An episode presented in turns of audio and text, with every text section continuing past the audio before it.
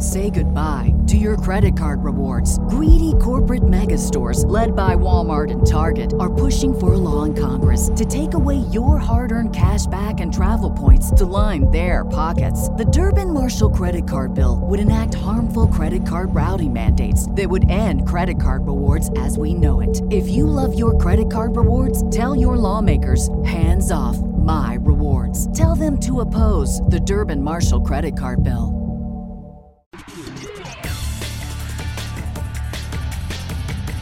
Well, it is a special conversation here on the Announcer Schedules podcast. I'm TJ Rives hanging here with Phil de Montmollin, and it is our pleasure to welcome in. She was right off the call in the women's NCAA tournament of the Miami upset over Indiana in Bloomington earlier this week on the ESPN family of networks. Uh, but Brenda VanLengen is right here, right now on the Announcer Schedules podcast. I guess the first thing is it's been a couple of days. Has it sunk in that you called and we watched what you called and what we watched with Miami pulling that upset against the number one seed? Welcome. Yeah, thank you so much for inviting me to be a part of this. Yeah, it, it yeah, I guess it sunk in. I mean, uh, I've gone back and and watched uh, most of the game again and just thought about it and how exciting that it was on all the network morning shows uh, the finish of our game. It was just an incredible game. The effort by miami was incredible and indiana had so many cho- uh, chances. It's it's just uh, amazing to go back and look at what happened. Phil lo- phil and i both love diving into this part and i do a lot of play by play at what point are you grasping Miami can maybe do this? And then you've got a crazy sequence at the end of the game where Miami scores for the lead and Indiana doesn't have a timeout. Take us through the process of Miami could do this, Miami may be about to do this, and you're having to call it while it happens on the fly. Yeah, it it was such an interesting game because in the first round, Miami had not played well in the first half and came through and outscored Oklahoma State in the second half to win the game. And so I talked about that a lot on the first part of the Indiana game because they got a great start against Indiana and they really had the Hoosiers on their heels the whole game. And I the whole time I felt like Indiana was going to come back at any time and then they made that run in the third quarter but they never could in the third quarter tie it and they never went ahead. And so early in the fourth quarter, uh, I at a timeout, I actually wrote down what I wanted to say at the end of the game if Miami would pull off the upset because I find that helps me make sure I'm focused and and say what I want to say. Uh, so I had written it down with about what, what at one of the early media timeouts in the fourth quarter, just in case. And and then I kept bringing it up in the broadcast that Indiana still hasn't pulled ahead. Now they tied it. They couldn't hit a free throw to go ahead. And then they were down one several times and never could take the lead. So I, I know that's such a mental part of the game. And I I feel like Indiana just was struggling. But then, in answer to your question, when Indiana ties it, with the big three. And then they had an opportunity to go ahead after the missed free throws, and then they miss it. And then the free throws by Miami. I mean, there were so many things that happened in the last minute of that game. It was crazy. And then Garzon hits the step back three to tie it with 6.6 seconds remaining. And you're thinking, we could go to overtime, but that's still a lot of time for Miami. And will Indiana get a stop? And so Miami inbounds it. The the scorer Harden scores it in the paint. I look at the clock, it's 3.3 seconds remaining. Earlier this year, I had a game where Vandy came all the way back against Arkansas and Vandy tied it. And with almost the exact same amount of time, Arkansas drove down the court and banked in a three and won the game. So it was almost the exact scenario that I had had earlier. I looked, I, reminded that there were no timeouts left for Indiana, followed uh, Moore McNeil down the court. Looked like she had a path on the right side. She went on the left. The ball was stolen away, and the upset happened. Another number one went down in the second round, and Miami pulled off the upset. So it was just a a remarkable set of sequences uh, in in the last really 30 seconds or so of that game. Yeah, and Brenda, you you mentioned writing yourself that note during one of the breaks. You know, your analyst alongside you, Holly Warlick, and then you know, of course, you're in communication with the truck and the the producer and so forth. You know, can you tell take us even further as far as perhaps during the breaks and these moments where you guys can game plan a bit, what that was like those last few minutes?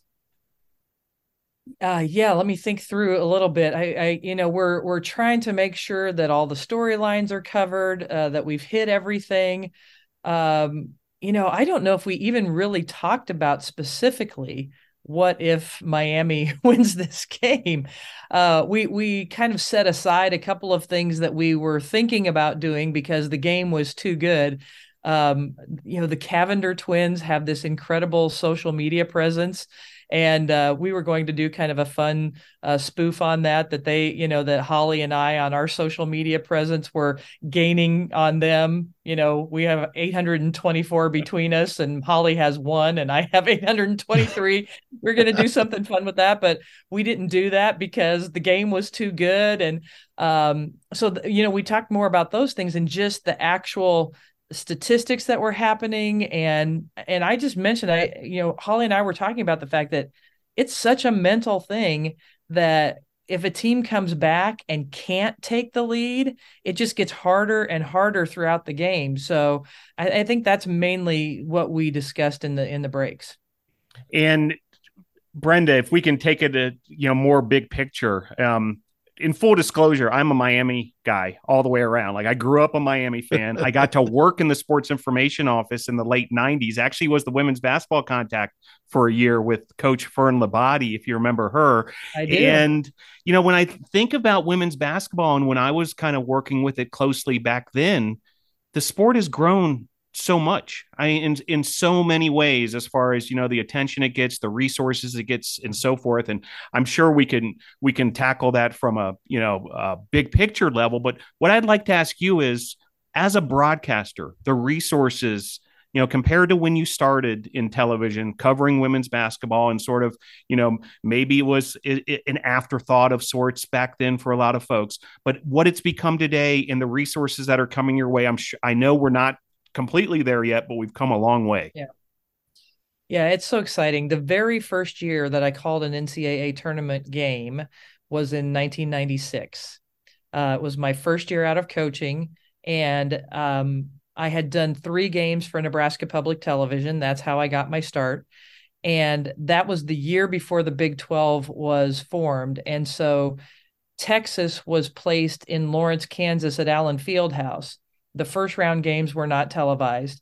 Um, but ESPN reached out to Kansas and said, if Texas and Kansas both advanced to the second round, could you have a local production crew broadcast the game and we'll cut in from the national feed? And so that's how I got on my first NCAA tournament broadcast was Texas and Kansas did both advance uh, we did a at the I think it was called ESPN Regional at the time. Uh, did a ESPN Regional broadcast of the game, and near the end of the game, Robin Roberts was still in the studio, and she cut out to the site, and I I made my national appearance on the NCAA tournament on my fourth game that I ever broadcast. Wow, uh, you know, and I but I was only on nationally for probably like five minutes, but it was a really good game itself. So over the years we got to stop know, you on that. You got to have a moment reflecting on that, going, is this really happening? That's Robin Roberts from ESPN throwing this to me to call the game. When you reflect on that, reflect a little more. It, it, I mean, I was so nervous and juiced, and I remember my heart just pounding in my chest, and it was such a cool thing. We at the so at the time we couldn't hear the throw, but we knew they were throwing. The funny thing about that, the other story is uh, she mispronounced my name um, because, uh, you know, for whatever reason, she didn't get the right pronunciation. And uh, all my friends laughed at me and joked with me afterwards because she introduced us and say, "Hey, we're going out to Allen Fieldhouse, a great game between Texas and Kansas. Dave Armstrong and Brenda Von Longen."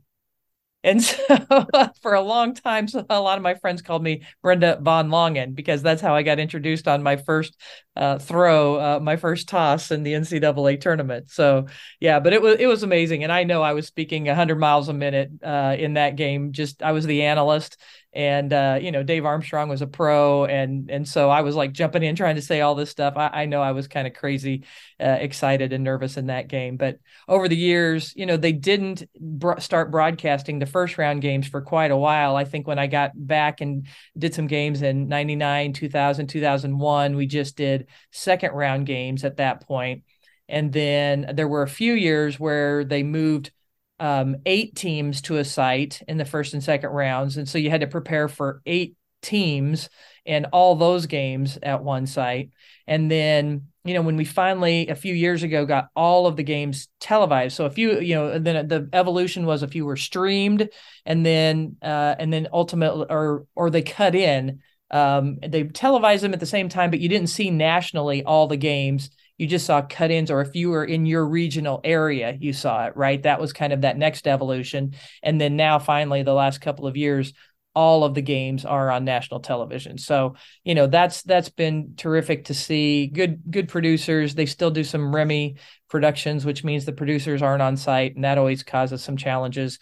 Uh, but it's it's certainly grown a lot in in all the years. It's my 28th year of uh, broadcasting Wow. I don't know that Phil knows this, but watch this, Brenda. Young TJ was the student play by play person at then Memphis State. Phil, I don't know that you and I have talked about this at any point off the air, much less on announcer schedules, podcast, etc. So I was the radio guy, and you may remember this name, Brenda. Mary Lou Johns was the longtime Memphis State coach, a 500 game winner at yeah. Memphis State, and Phil's nodding along too. So I cut my teeth in the women's game 30 plus years ago as well, around the time of your playing career. And it has come light years forward in terms of interest, in terms of technology. Another thing that Phil and I, and I think the audience will be interested in, you mentioned being an analyst and your background of being a player and being a coach. You've now transitioned to being a play by play person. That's not the easiest thing to do. How have you found that? How much more comfortable have you gotten? What's the difference in the role? Enlighten us um, some on that. Yeah, and I still do both. Um, I probably did about 30 games play by play this year and about 15 as an analyst. So, in, you know, in the course of the same year, um, depends on what network I'm working for, what role I play. So, I was an analyst uh, out of my coaching career for the first probably 15 years or so, and um, love breaking down the X's and O's, describing the stories, elevating women's sports. Just absolutely loved it. And then I was asked by several different networks would I consider doing play by play. And at first I was like, no, no way. no way. I don't have training on that. Not, not really, not comfortable. And um, I did a few smaller tournaments, like a, an island tournament where I did both. So it kind of gave me the chance to do play by play and analyst combined.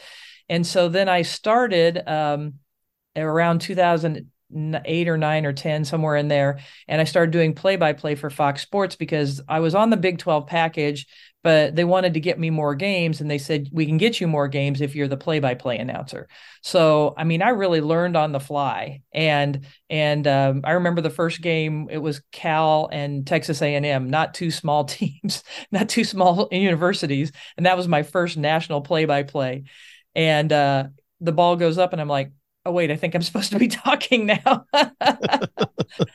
And so it took me time uh, and and after three years fox sports said you know what? We'd rather have you be go back to being the analyst. And at the same time espn said oh you do play by play and so at that time i shifted. That was about 10 years ago. And so since then i've done an all play by play for espn and any other whether it's fox sports or big ten network or any third tier games uh, i do i'm the analyst and and so they're very different. They're eh, the preparation's different. I always say my brain has to think completely differently when i'm in each role. Uh, when i'm the analyst i can sit back observe uh, watch things develop um, predict how they're going to develop break down the x's and o's. As a former player and coach i love it. Uh, i i also say being a play-by-play announcer for me is work. Being an analyst is fun so play by play, you have to be on top of things. You have to know the the score, the fouls, the situation, the setup. you say what is happening de- describe you you describe what is happening and the analyst describes the how and the why and um and so it, it's a completely different mindset and honestly it's been a real challenge for me over the years and i feel like in the last few years, I'm just kind of coming into my own as a play by play announcer. I'm not a traditional play by play announcer. I don't think I sound like any play by play announcers out there that are like classically trained in it. I'm a former analyst and coach that's now a play by play, and I try to bring those strengths to my role um, and not be an analyst, but try to set up my analyst uh, in ways that I know will be helpful to them. I've been assigned a lot of rookies uh, to work with in the broadcasting field. Uh, I've worked with um, Candace Parker in one of her very first games on TV. A'ja Wilson, who you know won with the the Aces in the WNBA. I did one of her first games. Andraya Carter, who is now a big star for ESPN. I was with her on her very first games. Uh, Holly Warlick, who's just out of coaching uh, and has never done broadcasting. So I've broken in a lot of people into the broadcast field, and uh, being play by play has allowed me to work with some incredible talent in in this field. The conversation shall continue in a couple of moments. First, let's tell you about our friends at BetUS who want to give you, yes, you, a $50 free bet this weekend for the Sweet 16 and the Elite Eight by using their online service. They're America's favorite sports book, and you want to take advantage of this offer. Get a free bet with our promo code BRACKET23.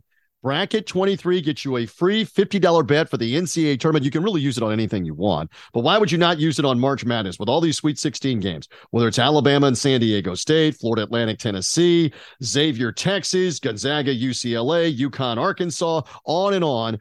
A free $50 bet awaits you at BetUS. They've got outstanding coverage of all of the sports. They've been America's favorite sports book for going on 30 years.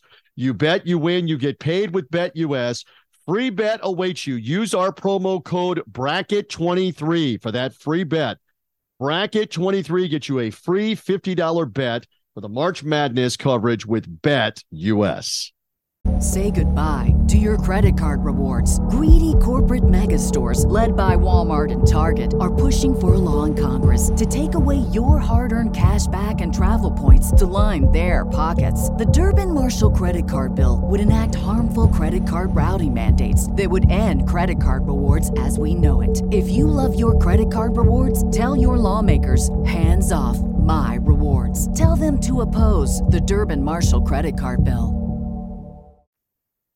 Awesome stuff. Really commend you, Brenda, for for stepping into that play-by-play role as well. You know, you mentioned Dave Armstrong. When you think back to the partners that you worked with, the play-by-players you worked with when you were an analyst over the years, are there some that come to mind as far as you sort of taking some maybe tips of the trade from them, or you know, kind of saying, "Hey, I remember when such and such, you know, and and how he prepared or how yeah. she prepared and and, and approached the game." Absolutely. Thank you for asking that. Yes, Dave Armstrong was one of my first in that setting. Kevin Kugler, who a lot of people know, he and I got our starts basically together at Nebraska Public Television. So it's so fun to see what he's done. Bill Doleman also back at uh, Nebraska Public Television. But when I got onto the Fort, uh, the Fox Sports package, Bill Land, who now does all the games for the San Antonio Spurs and was a, a you know a legend really uh, in television. I learned so much from Bill about because I was the rookie working with him and he really guided me, helping me set up the games and and I always noticed how when I would say something, he would back me up with stats or he would uh, he would bookend it with things that kind of didn't just leave my comment hanging in the air, but he would kind of close you know bookend it. And i just was always appreciative of that. And that was something that i always had in mind. I work with uh, kevin eschenfelder who also does uh, houston astros games. And then most recently uh, with ron thulin who he and i uh, worked together for 10 years on fox sports. And um, he he uh, he's the best. Uh, i just love ron to death. His preparation um, is unequaled uh, as far as he prepares for games and how he sets up his analysts. and he just is a, a tremendous talent and a great friend. And i really miss really miss working with him. And you know right after the big 12 championship ended and i called the iowa state big 12 championship title game he was the first one to text me and said you nailed it. You did a great job.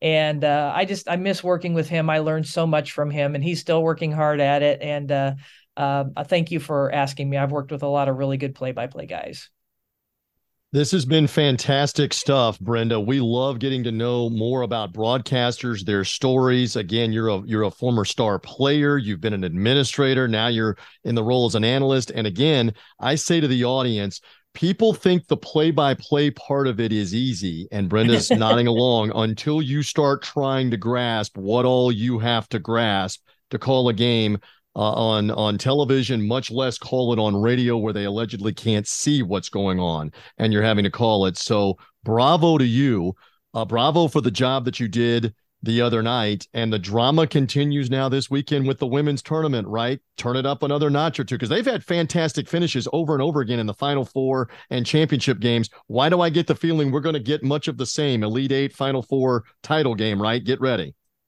I, I, think so. I mean, two number one seeds have already been eliminated, so uh, I think there's I think there's a lot of parity in the game. I definitely think it's South Carolina's to to lose at this point, but you know they've had a lot of teams that have pushed them at least in the first halves, and they have to shoot well and and wear teams down with their their depth and their uh, great a, a variety diversity of talents. Uh, so I think it's theirs to lose, but I, I think there's still some big, uh, big games and big moments and finishes to come up.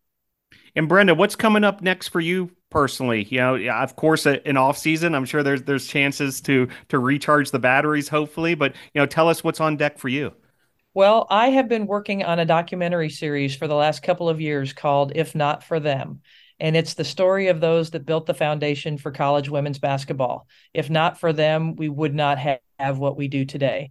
And so over the last couple of years, I've raised money to conduct over 100 interviews across the country, interviewing women that played and coached and were administrators in the 50s, 60s, and 70s before uh, the NCAA took over, and those that had to battle the early battles of Title IX. And um, after those, after I completed those interviews last fall, um, I started putting together a preview of each of the 10 episodes, and we're going to showcase it at the Final Four this year, March 30th in Dallas, um, at a, a, private viewing. But anybody that's a contributor uh, that goes to ifnotforthem.com and makes a contribution is invited. Uh, but we're going to show a, a preview of each of the 10 episodes uh, each of the 10 episodes of uh, that and uh, then try to get a funder for the rest of the project. And I'm really proud of it and I'm really excited about it. So if you get a chance, check out ifnotforthem.com because it's an amazing effort to preserve and share the history of women's basketball, the hidden figures of women's basketball that many people don't know about, have never heard of, or um, have forgotten. And it's it's a great project. So thanks for asking. Love it. Great stuff. Phil, we've enjoyed this uh, with uh, Brenda VanLengen. Uh, tremendous uh, here on the Announcer Schedules podcast. Anything else in closing, Phil, here for Brenda? No, I, I think it's just uh, fantastic to have you on. I mean, it's, it's really fascinating moving from that analyst to play-by-play role. So thank you for you know bringing us behind the curtain there a bit. And hey, what a game you got to call. This Indiana Miami classic. You know, that's one that that be remembered for a long, long time in the, the women's college basketball ranks. Yeah, I'm, I'm really thankful to have the opportunities that I do. And, you know, it just amazes me sometimes that I've done this for 28 years now and I get the best seat in the house to to tell the stories of these young women and describe what's happening on the court and just to share it and elevate women's basketball. And I appreciate being on your show today to be able to talk about it a little bit. So thanks so much.